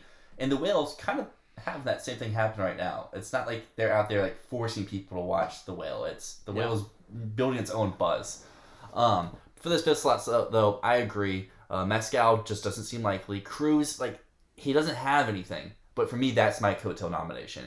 I would love Labelle. I think Labelle's more worthy, but he's a kid, and they do not like nominating kids in Best Actor. Cameron would have gotten the BAFTA. I would have put him in. He didn't get the BAFTA. He was the only thing for All Quiet not to get a BAFTA. He could have easily been a jury save, and they still didn't take him. Hugh Jackman, The Sun, I get why you're predicting that, like, because of the stat of there has to be one former nomination for Best Actor in. I do have Cruise for that, but I feel like if you're doing that, you have to go with Cruise, Hanks, one of those two, because The Sun is just so divisive, not like The Whale. It's so divisive in the other direction, where people just despise this movie. Hugh Jackman's not even campaigning for this movie. Like, I get if it's a name check, but if you're going to name check, you might as well do the guy who's out there campaigning, Tom Cruise or Tom Hanks. And to me, I saw All Man Caught All this past week. I have no clue how this has not got anything. At minimum, it should have got the Globe comedy over Driver and White Noise. This is such a Beatty-type performance, and a good performance as well, but it hasn't got anything. I'm not going to predict this to be the first nomination it gets. I agree with you. It's Cruise, it's Labelle, and I would honestly say equal of Mescal at that 7th spot is Adam Sandler. They just copy over the SAG-5 because Adam Sandler's been on the trail. Just it's so weird to say his first nomination is going to be for Hustle. Well, if his first nomination's not this year, it's probably next year. Yeah, that's true, shows people are softening up to him. Uncut Gems was the first step where he just got snubbed everywhere. Hustle is the second step, and next year, Spaceman, I think, is going to finally get him his nomination. And I guess the last is just to address the other two people you mentioned. Calva, I honestly don't see a shot. If it's going to be a coattail to those people we mentioned before. And Pope would make sense, but he's also another A24 movie like Mescal, but even smaller. And but Pope would bigger be in my lineup. Pope would be in my lineup, but I just think the movie's too small, and it probably needed BAFTA for to show some sign or SAG, and it didn't get either of those, and it just had to go to Globe, and it's to me it's just a repeat of Mahershala Ali last year for Swan Song. We'll have to see. This category gives me a headache, so I think that we're gonna see at least one big surprise here. I agree. Well, I mean, honestly, whoever 5 is a surprise, because I don't. If anyone tells you there's a consistent 5, they're wrong. There is no consistent there's no 5. Top 5. There's a top 4. There's no top 5. Original screenplay. A week ago, I told you, Banshees, if it's going to win one award, it's winning this. Guess what? I changed my mind. Everything Everywhere is now my screenplay winner, and that's part of the reason why I do have a winning picture now. Banshees is, I would say, the second most lock. Tar, also a lock. And I would say Fableman's isn't a lock, but it's pretty close. I could see Fableman's pulling a Mank where it just somehow misses, but I'm not predicting that. The 5 slot, though, that's where I think the stuff is open in the air, and I think there's 3 movies for one spot, and more realistically, there's 2 movies. I think After Sun died at BAFTA, not getting the BAFTA nomination killed it, and that leaves going with the BAFTA 5 of Triangle of Sadness, or the Oscars saying, hey, we just love this movie. 1917, we gave you a screenplay nomination when no one else did. So guess what? We could do that again with Elvis. I'm leaning more Triangle of Sadness, but I can easily see Elvis cracking in. Anything else outside of the 7, you're crazy. No. I've got Elvis over Triangle. I've got the same top 4 as you. Everything Everywhere, Banshees, Tar, Fablemans. But I don't have Triangle. I have Triangle going blank, and I've got Elvis instead. Now, the reason I have Elvis is because it's a Best Picture nominee. It's going to get WGA nominated.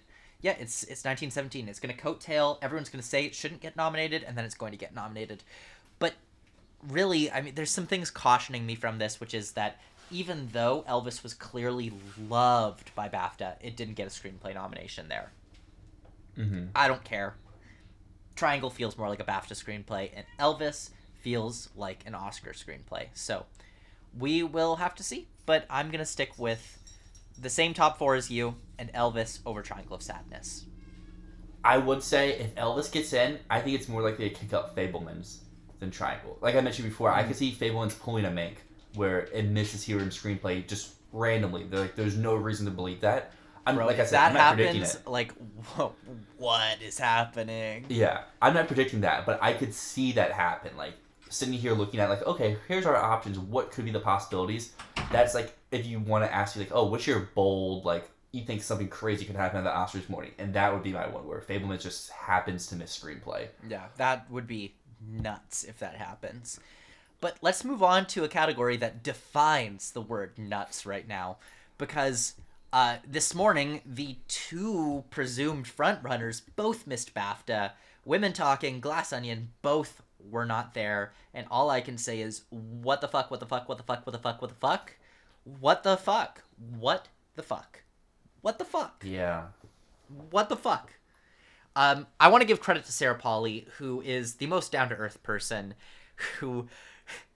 got on Twitter and said, in all fairness for this snub, I did eat an obscene amount of scones at the BAFTA tea party, and I probably lost the nomination because people thought I was greedy, but they were just too good.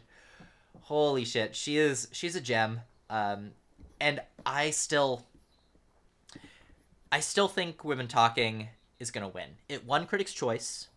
It's going to win the WGA, like, probably. Glass Onion could win WGA and just throw us into chaos. It's going to win USC Scripter, where The Whale and Glass Onion are not nominated. Glass Onion was not eligible. The Whale was eligible and just missed the nomination.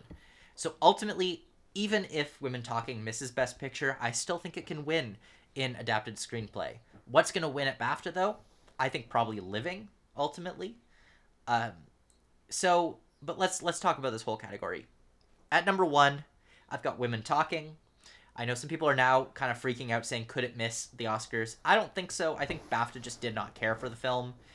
Or if they did care for the film, not enough people saw it. Not enough people saw it in Britain. I don't think that's going to be the case with the Oscars, because they are really pushing this movie with Academy voters. So Women Talking, The Whale, one that a couple weeks ago I did not think was getting a nomination at all. It's in. Here now. It's in. Then Glass Onion. And those are the only three that I think are safe.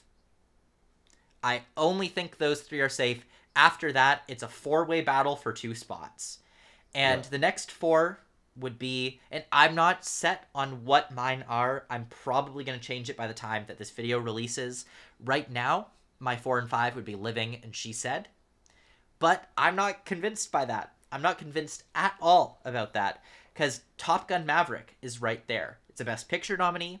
It's one that the screenplay is not being talked about much, but it is still one of the biggest films in the category, and it's been picking up some nominations. It even got... did it get USC Scripter? It did. It did. So it got USC. So there we go. It's possible. And then one that I believe you have in, All Quiet on the Western Front. I just don't think that this film has the strength that we think it does. I think we're being a little bit persuaded by BAFTA in the wrong way for All Quiet, especially because it doesn't feel like Oscar voters are talking about it as much. That's why I've got it at number 7, but it's distinctly very possible. Ultimately, though, if I swap out Living or She Said, I'd probably swap out Living for Top Gun Maverick. Again, I don't know what I'm going to do here at this point. But let's just say what I have right now, and the box beside me will say something different. Currently, I've got Women Talking, The Whale, Glass Onion, Living, and She Said. Yeah, I mean, I currently have 6 for 5 spots. I have Living at 7. I have Living missing. I think it's Bill Nighy only for that film. For Adapted, though, I think Women Talking is in. I don't know if it's still guaranteed for a win, because I don't have it in picture at the moment, and that would break some trends, break some stats. I still don't know how you watch that movie and don't give it the win in this category. All Quiet's a movie I want to put in. I don't know what to take out. because, as you said, The Whale is a movie I had out for a long time, but it's undeniable. It's in now. Glass Onion's pretty safe, and that leaves Maverick, and that leaves She Said. She Said makes so much sense to get in. Regardless if Carey Mulligan gets in, this makes so much sense to be a lone screenplay nominee. It does. Maverick, though, Maverick makes so much sense as well. I get people saying, like, oh, Maverick's a bad script. I don't think it's a bad script. It's not generic. It does some different stuff with the genre, and it's concise. There's a lot of stuff that it communicates without blatantly telling you, like that first scene when you meet all of the pilots. It doesn't beat you over the head of, oh, this pilot's this guy, this pilot's that guy. It's able to communicate so well about what each person does without blatantly telling you. So I feel like it could get in coattail. Like I said, I have Maverick at number 3 for picture. So this would be like a 1970. It carries over, gets in the screenplay. All Quiet on the other hand, though, if Women Talking doesn't win screenplay, that would be what would win, because it would be a possible Best Picture nominee. That's with the assumption All Quiet's in for picture, which still, I think it's the 10 slot if it's in, or maybe the 9 slot now. So I have no clue what to pick at the moment. If you ask me on the 19th, or fresh out of BAFTA, I guess I'm Women Talking, Whale, She Said, Glass Onion, and Maverick as my 5 of All Quiet first out. But by the time we get to Tuesday, All Quiet could be in and She Said could be out. Maverick could be out. I could go crazy and say no Glass Onion. I still think it's in, but I could see the angle where Glass Onion just gets blanked and gets nothing. I don't think it's a likely angle, but I could see it. So at the moment, I think I'm going to leave All Quiet out as my 6th, even though I don't really feel good about that. Yeah, I mean, that all makes sense to me. This category is just, it's another headache category. There's so many headache categories this year. Where it's a headache in the other direction. Yeah, it's, oh my god, there's so many things. Anything could miss here. That's the thing for me, is that nothing is safe in this category. I agree, because Women Talking could miss solely on the fact that they just didn't watch or didn't care. Like the same angle that people say about Danielle Deadwire and Until can be applied to Women Talking. And it could just miss here. And if it misses, what's going on? And then I think that would make it a crazy race to what wins. But as long as it shows up, it should win regardless of its status of a Best Picture nominee or not. It should. It should. But we have to trust people to actually watch the goddamn movie. Mm-hmm. It's one of the biggest shames of this Oscar season is that Women Talking is not a top 3 contender anymore. Like, it should be getting in everywhere. It should be. Well, I'll one-up you and move over to Best Director, because the real biggest shame is that James Cameron's not winning this award. I have him as possibly being snubbed for this award. But the 5 that I have here are Daniels for Everything Everywhere All At Once, Steven Spielberg for The Fablemans, Martin McDonagh for Banshees, Todd Field for Tar. Those 4 feel pretty good. That's 4 out of 5 from DGA. Seems pretty consistent. I have Cameron at 5. Don't feel great about that, but the Oscars would be the place to reward him when no one else does. I mean, I didn't really know this, but from listening to other podcasts, pundits, articles, whatever, apparently a lot of people don't like James Cameron. And that is part of the reason why they are saying he's struggling this season, is because people just don't like him. Kind of akin to Tom Cruise, where people just don't like him, and they just don't want to reward him, solely him. Like, they'll reward his movie, but they don't want to reward the person themselves. Yeah. Honestly, I think that Avatar The Way of Water is suffering from Two Towers syndrome, where it's the middle chapter, not even the middle chapter now, because James Cameron has said, I'm making all of them. I'm making 4 and 5. Yeah. So it was always going to suffer from middle chapter, but now extra so, and we're seeing it's kind of really on the fence everywhere. It might not get cinematography. It might not, like, the only things that it's really, really safe for are VFX and sound. Mm-hmm. And outside of that, and production design, I'd say too. But outside of that, it's missing all over the place, which is why I have the same top 4 as you. I have to put Baz Luhrmann in as my number 5. I don't trust Edward Berger to get in here. The reason why I don't is, again, what I keep saying with All Quiet. We don't know exactly how much it's going to translate, because we haven't seen any All Quiet love reflected from Americans at all. And we can't go 100% off of the BAFTA vote. We can't. It's just not something we can do. So I've got Baz Luhrmann in at my number 5. But the same top 4 as you: Daniels, Spielberg, McDonough, Field, rounding us out, Baz Luhrmann. I definitely could see Baz again. Baz missing BAFTA hurts for me because I feel like he would be a save. I know some other people are like, there's no way they would save him. BAFTA loves Baz. He got in for Romeo and Juliet. I'm pretty sure he got in for Gatsby as well. I could be wrong. That doesn't mean the jury loves him, though. That doesn't mean the jury loves him. And his film was strong enough to be top 5 for Best Picture, which is not a juried category. Mm-hmm. Good points. I guess other people, if you were to take Cameron out, as mentioned, there's Baz, there's Berger. I don't buy a Berger because he's not a name. If you look recently, our international selectees were names for the most part. You could say last year with Drive My Car, Hamaguchi wasn't a huge name, but that movie was just so powerful that obviously he was going to come along with a ride. Yeah. But everyone else who's been the international pick has either been a previous nominee or someone whose name has been out there before this singular film. Other people, you could say DGA5, Kaczynski. I wouldn't say DGA5 if it wasn't Field and someone else in that 5th slot. Yeah, maybe Kaczynski could come along, but I don't see them going 5 for 5. And at that point, I think that's the end of the cut for people you can even say has a remote chance. But just for giggles... What, you don't think in year or two? Just for giggles, we have Oslin and AGI out there for Triangle and Bardo. Will they get in? No, but if you need me to fill out a list of 10, I'll put them in a list of 10. I wouldn't put them in a list of 10, personally. Yeah, but honestly, I'm still hanging on to my coping and being like, there has to be a woman in here. Like how Holly was number 6 until today. She dropped off from 6 after she missed BAFTA. I thought she was almost a lock for BAFTA. Yeah, it's just a goddamn shame. I just don't understand how the Oscars are repeating the same mistake that they made 2 years ago. Like, they got so much... They got a shitstorm. I mean, I get that angle, but I guess if you're just looking at how stuff's been performing, it makes sense. Because, like she said, it's not a top contender. Woman King is not a top contender. Woman Talking is not a top contender. And then if you look at it, who would you take out sort of thing? And I guess most people, if you're, like, super into, I guess, film and whatnot, be like, oh, I guess you could take out Spielberg. I guess you could take out McDonough. I guess you could take out Cameron or Baz. But still, when you're going to a more populist sense, like, oh, I don't know who I would take out here. Maybe Field, but an Oscar voter is not going to take out Field to put in Polly. Yeah. Oh, God. It's just... I don't know. This category, yet another one that just slot 5 is giving me a headache. It's just slot five. You know what's giving me a headache is the 10th slot for picture, because I feel very good about my 9, but my 10, I don't know what to do because I have like 4 movies for that 10th slot. Yeah. Do you want to read off what your best picture 10 is though? I will, because we've got 9 out of 10 the same. And so I'm going to take my win. I'm going to say... I've been saying Everything Everywhere All At Once all year long for Best Picture. I've had it in there since, like, May.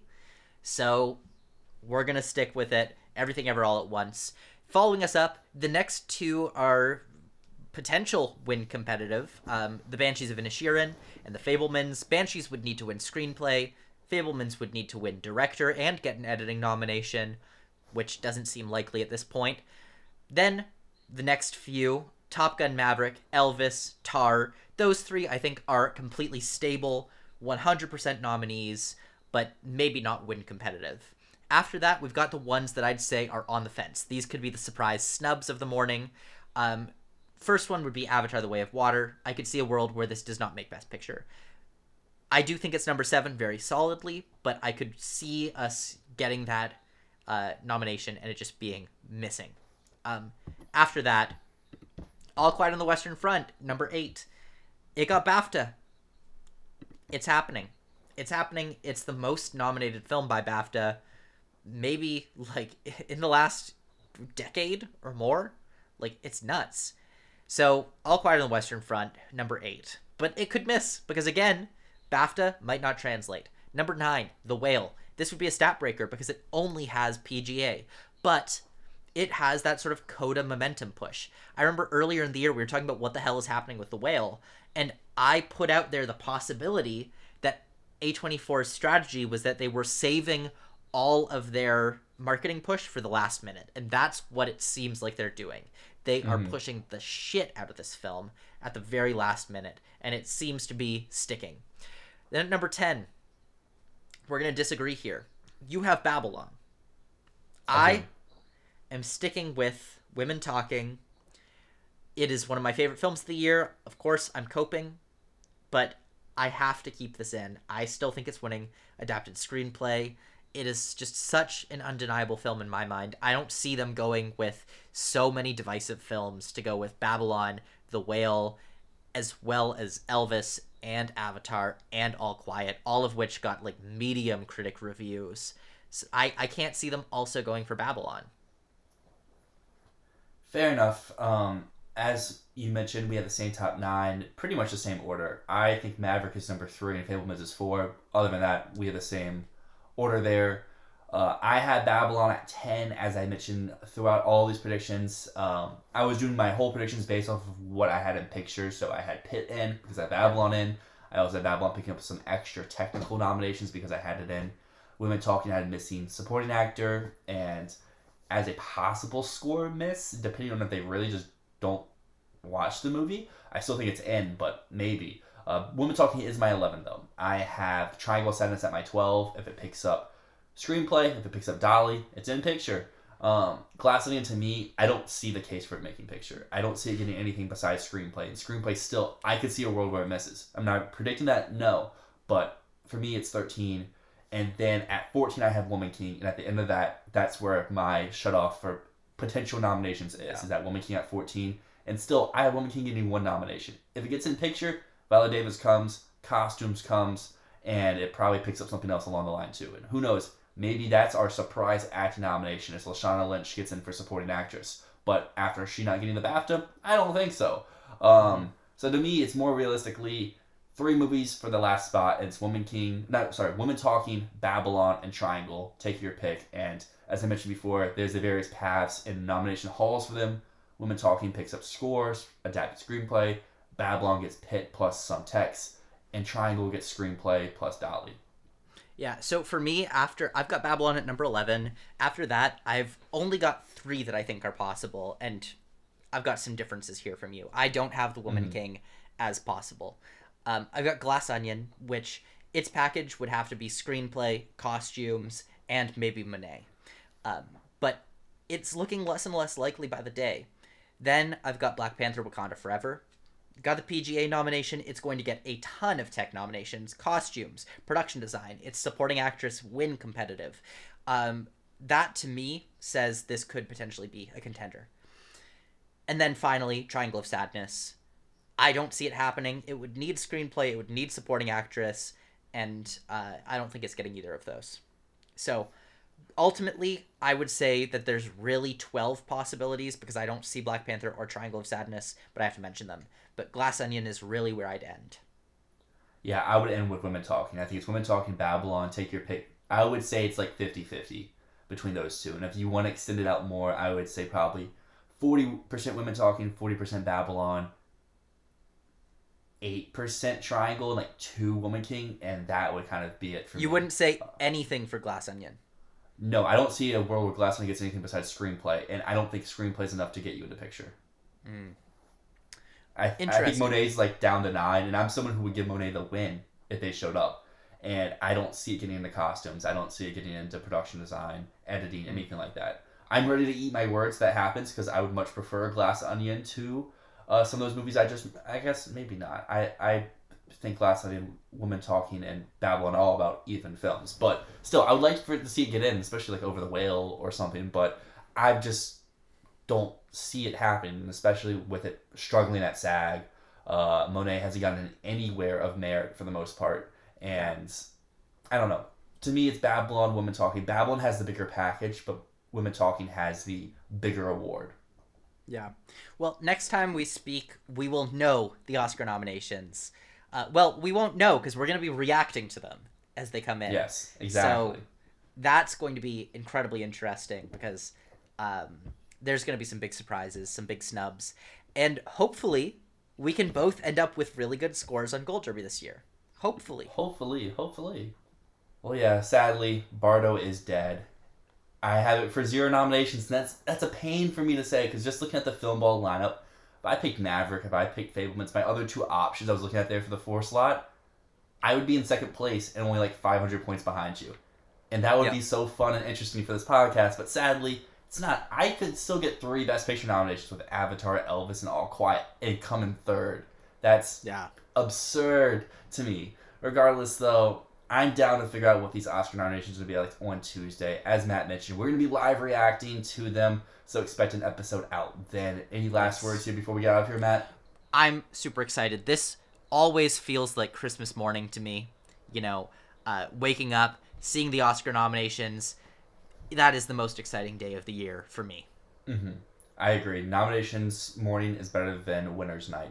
I agree. I think nominations are better than wins. Truly. I think it's so much more fun. There's so many more variables going on than just the winners. Exactly. But until next time, thank you for listening to this episode. But my name's Dill. And my name is Matt, and this has been Fantasy Film Ball. Thank you for tuning to this episode of Fantasy Film Ball with Matt and Dill. Keep up to date with us on Twitter at @FilmBall. Subscribe to us on Apple Podcasts, Spotify, or wherever you prefer to listen to podcasts. We even upload a video format of the podcast to YouTube if you want to see our faces. Thank you for listening to this episode of the show, and come back next week.